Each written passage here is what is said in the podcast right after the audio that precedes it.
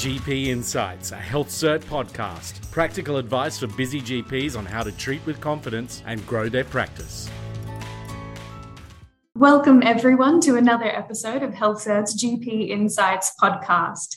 Today, we're talking about cosmetic injectables, particularly dermal filler, with Dr. Helena Rosengren, an experienced skin cancer and cosmetic medicine physician based in Townsville. Welcome, Helena, and thank you so much for joining us today. Thank you so much, Megan. I appreciate the invitation back. Happy to have you and thrilled that you have accepted. So, jumping straight in, how long have you been providing cosmetic injectables in your clinic? Uh, we have been providing cosmetic injectables for about 13 years, initially under the umbrella of the Skin Cancer Clinic. And then I set up a standalone clinic five years ago. Fantastic. So, obviously, there was enough demand for a standalone clinic. Um, so, what is that demand like for dermal filler treatments? I think that will depend a lot on your geographical site and whether you're uh, rural or metropolitan. Of course, there's an age demographic, so it depends on what kind of patients you as a practitioner attract. Uh, generally, fillers are uh, embraced with greater vigor in the younger population, and who are also much more likely to post selfies and let all their friends know about you. If you are attracting an older demographic, then the demand probably will be less because that older demographic don't tend to tell their friends anything and certainly won't post anything up about having fillers. Um, there are also economic factors obviously at play. Obviously, through COVID, our clinic closed altogether for three or four months, and then there was a downturn once the cosmetic clinic reopened. Um, and of course, it depends on fear of recession, whether people are saving or spending, whether they've had any handouts from government, um, whether the tax return has just occurred. So there, there, are lots of factors at play as to how busy you're going to be.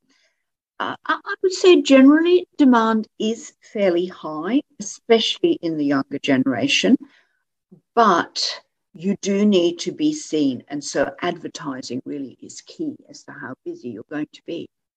Uh, is it one of your more popular treatments? Is it in the top three, for example, or a bit lower for your clinic? For me personally, and what I do within the clinic setting, yes, fillers. Fillers is my role, absolutely, along with threads and Jett Plasma.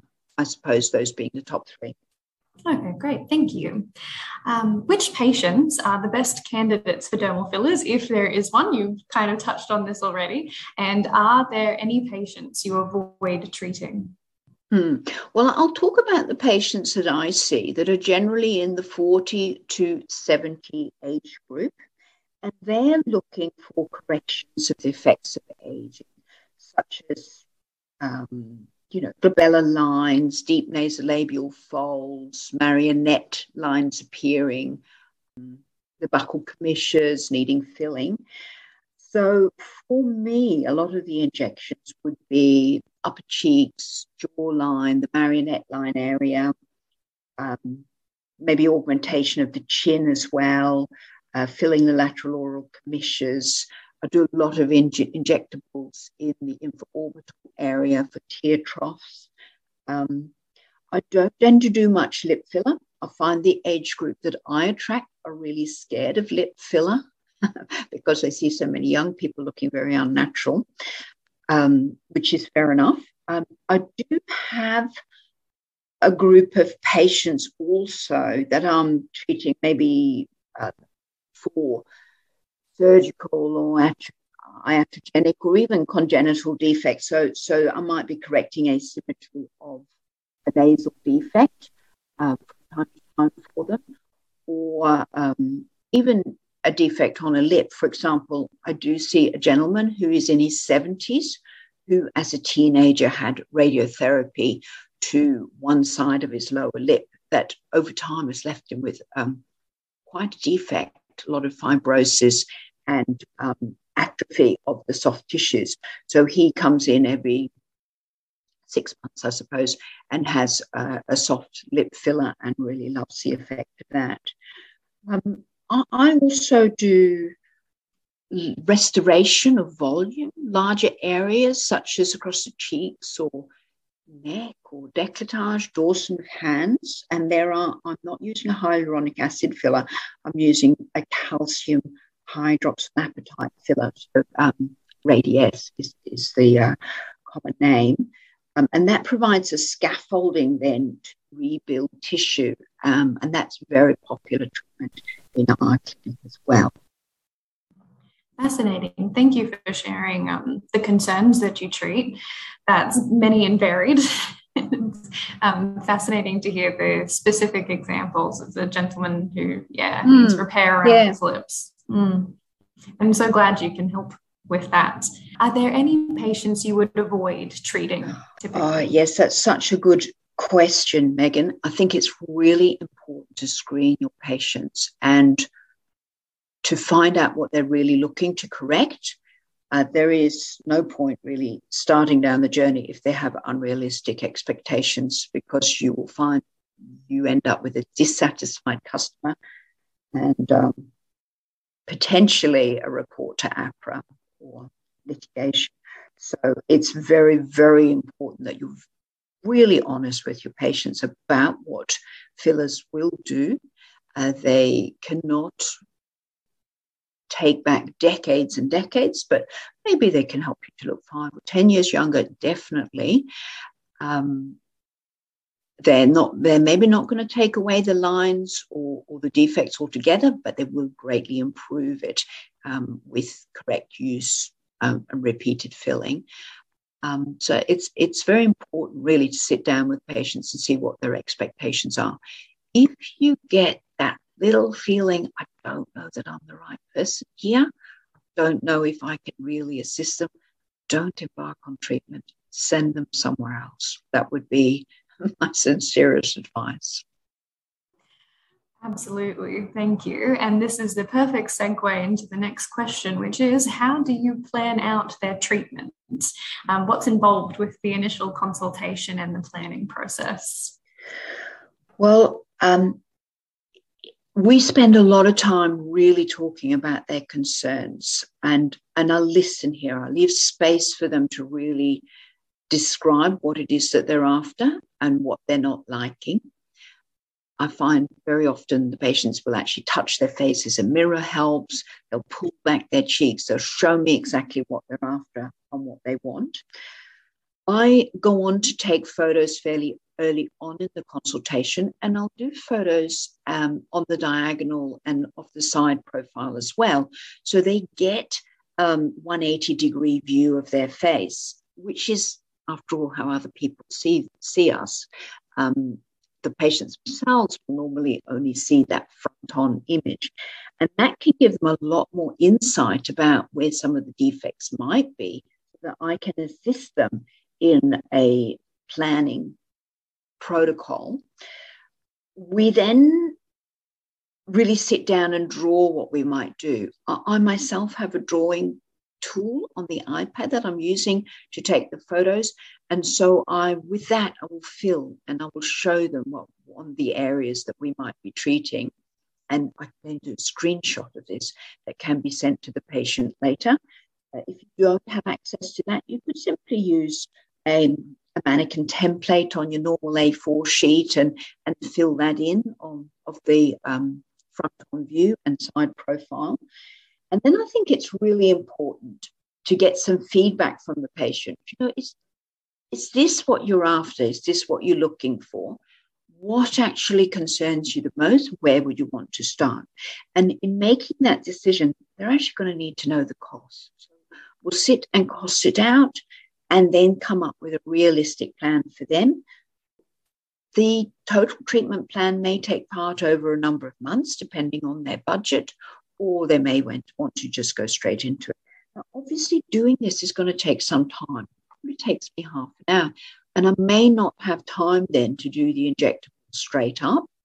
Um, if they're very keen for something, I will generally do some small filling. For example, um, the um, I don't know the frown lines or something like that. That's that's fairly quick to do, so they can at least feel they've embarked on the treatment plan get a feeling for me as a practitioner as well, uh, so that uh, they're not overly worried about what's coming up. Um, at some point, too, before we embark on this plan, they need to know what side effects are, what to expect, to know that bruising and some swelling is, is obviously to be expected after a filler. And then if it doesn't occur, that's a real bonus. And we need to talk about some of the uh, potentially more difficult um, side effects or reactions that patients can have too, so that they are aware that there's other problems. I, I probably won't go into the full process of the consent until the day that I'm giving the fillers, um, but I'll certainly touch on it ahead of time. Excellent, thank you. Now, how do you know when a patient has had enough dermal fillers? Do you have any tips for helping patients and practitioners achieve a more natural and subtle look rather than the dreaded overfilled look? Yeah, that's such a difficult one, Megan. That is something that comes with time. I think generally, maybe practitioners who are catering to a younger audience um, they will be pushed towards the overfilled look because it's what um, many younger ladies actually are searching for. Uh, but that older demographic that I'm looking after definitely don't want it. They will articulate that that's what they're afraid of. They do not want others to know they've had fillers. Um, they want a very natural look. So, my advice would be that you just start gently and it's better for the patient to come back two or three times to get filling um, rather than to overdo it the first time. I think also diluting your filler a little bit with um, some preserved saline is helpful because fillers do absorb a lot of water. And um, if you put it in there straight away, you've got more of a realistic uh, impression of what that filler is going to look longer term. Otherwise, the filler will become more and less obvious according to the patient's hydration. I think that's been a really good tip for me over the years. Um, and then with time, with experience, it'll simply come. And of course, your patient will have different expectations. Um, as I've already touched on with that age demographic, um, some patients want a more defined look, and some patients are after something very much more natural. So I think touching base with the patient is, is very, very important. Absolutely. Set those expectations early and often. Are there any adverse events that a practitioner should be aware of before performing dermal fillers on a patient? Mm, it's vital to be aware of adverse events and also to have taken the patient through it and have them properly consented. It must be on your consent form. So, um, the most important adverse event is injecting into a vessel inadvertently, which might cause uh, skin necrosis. More importantly, if you're injecting in that um, infraorbital area, blindness, and even TIA or stroke, you know, CVA, has been a potential problem with injectables. Um, so, what do you need to do? As well as being aware of that adverse event, how can you reduce it? It's really important to mostly use cannulas wherever you do injectables absolutely in the infraorbital area, but I tend to use cannulas almost everywhere, unless I'm injecting very superficially um, you know, in, into dermis, depending on, on the filler, or just dermally. Um, you need to make sure that you've got plenty of hyaluronidase on board. And honestly, with the hyaluronidase, you, you often need several vials if you were to get a blockage of a vessel to dissolve that embol- embolus of filler that you have in the vessel. Um, um, so make sure that it's in date and available in your practice. Um, I would have a plan of what to do if you were to get this adverse event. Share your phone number with the patient. The good news is that if it were to happen, usually you're aware of it pretty quickly within 30 minutes. But sometimes the patient might think that this is bruising and it may not really understand that this perhaps isn't normal for 12 hours or longer. So it, it could be delayed before you actually know about it. The second most important adverse event is hypersensitivity. That can be immediate, which is within minutes or hours. Um, and it's worse, hypersensitivity can lead to anaphylaxis. So it's important that we obviously monitor this patient closely if we think they've had a hypersensitivity reaction. Generally, there's just um, redness and swelling, which can be treated with antihistamine steroids. Um, then we get the delayed reactions. So these may be delayed weeks or uh, months, and sometimes they're very delayed so that you can get this reaction occurring three to six months after your injection. And here we get redness, tenderness, uh, palpable swellings under the skin. Um, and it's really important, obviously, to handhold. Um, we're not really sure why people get delayed reactions. The immediate reactions are IgE medi- mediated, but the delayed reactions, we don't really know. It doesn't seem to be related to infection from your filler or um, allergy, uh, though there is some hypothesis that at times it could be because people have had infection at that site or previous trauma at that site, or maybe something to do with the injection technique or the properties of the actual filler that you're using.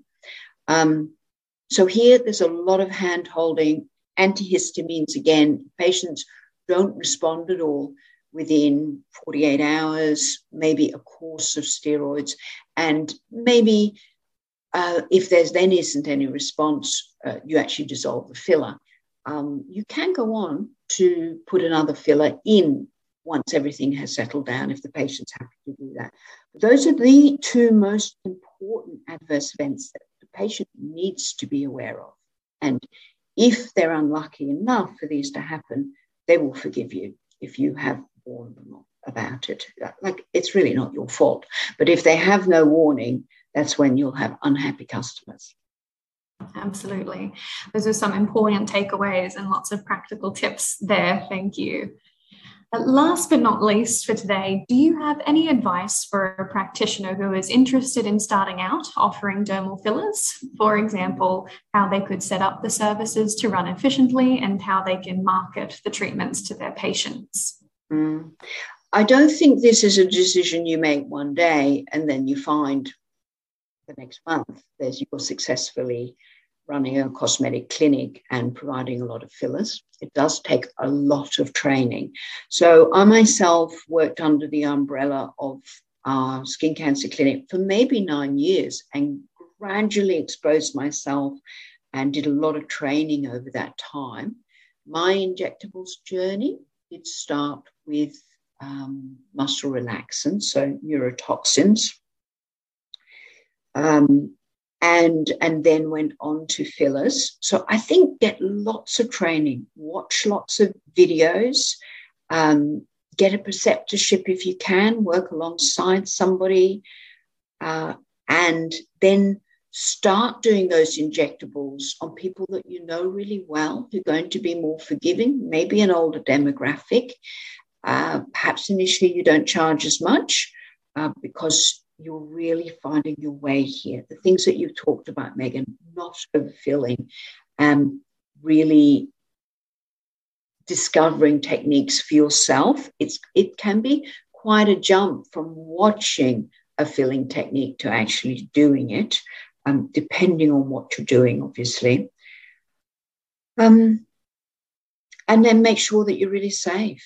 Have the cannulas, have the hyaluronidase, once it comes to having that initial base of experience and some customers and feeling confident with your filling technique, then I would start to advertise.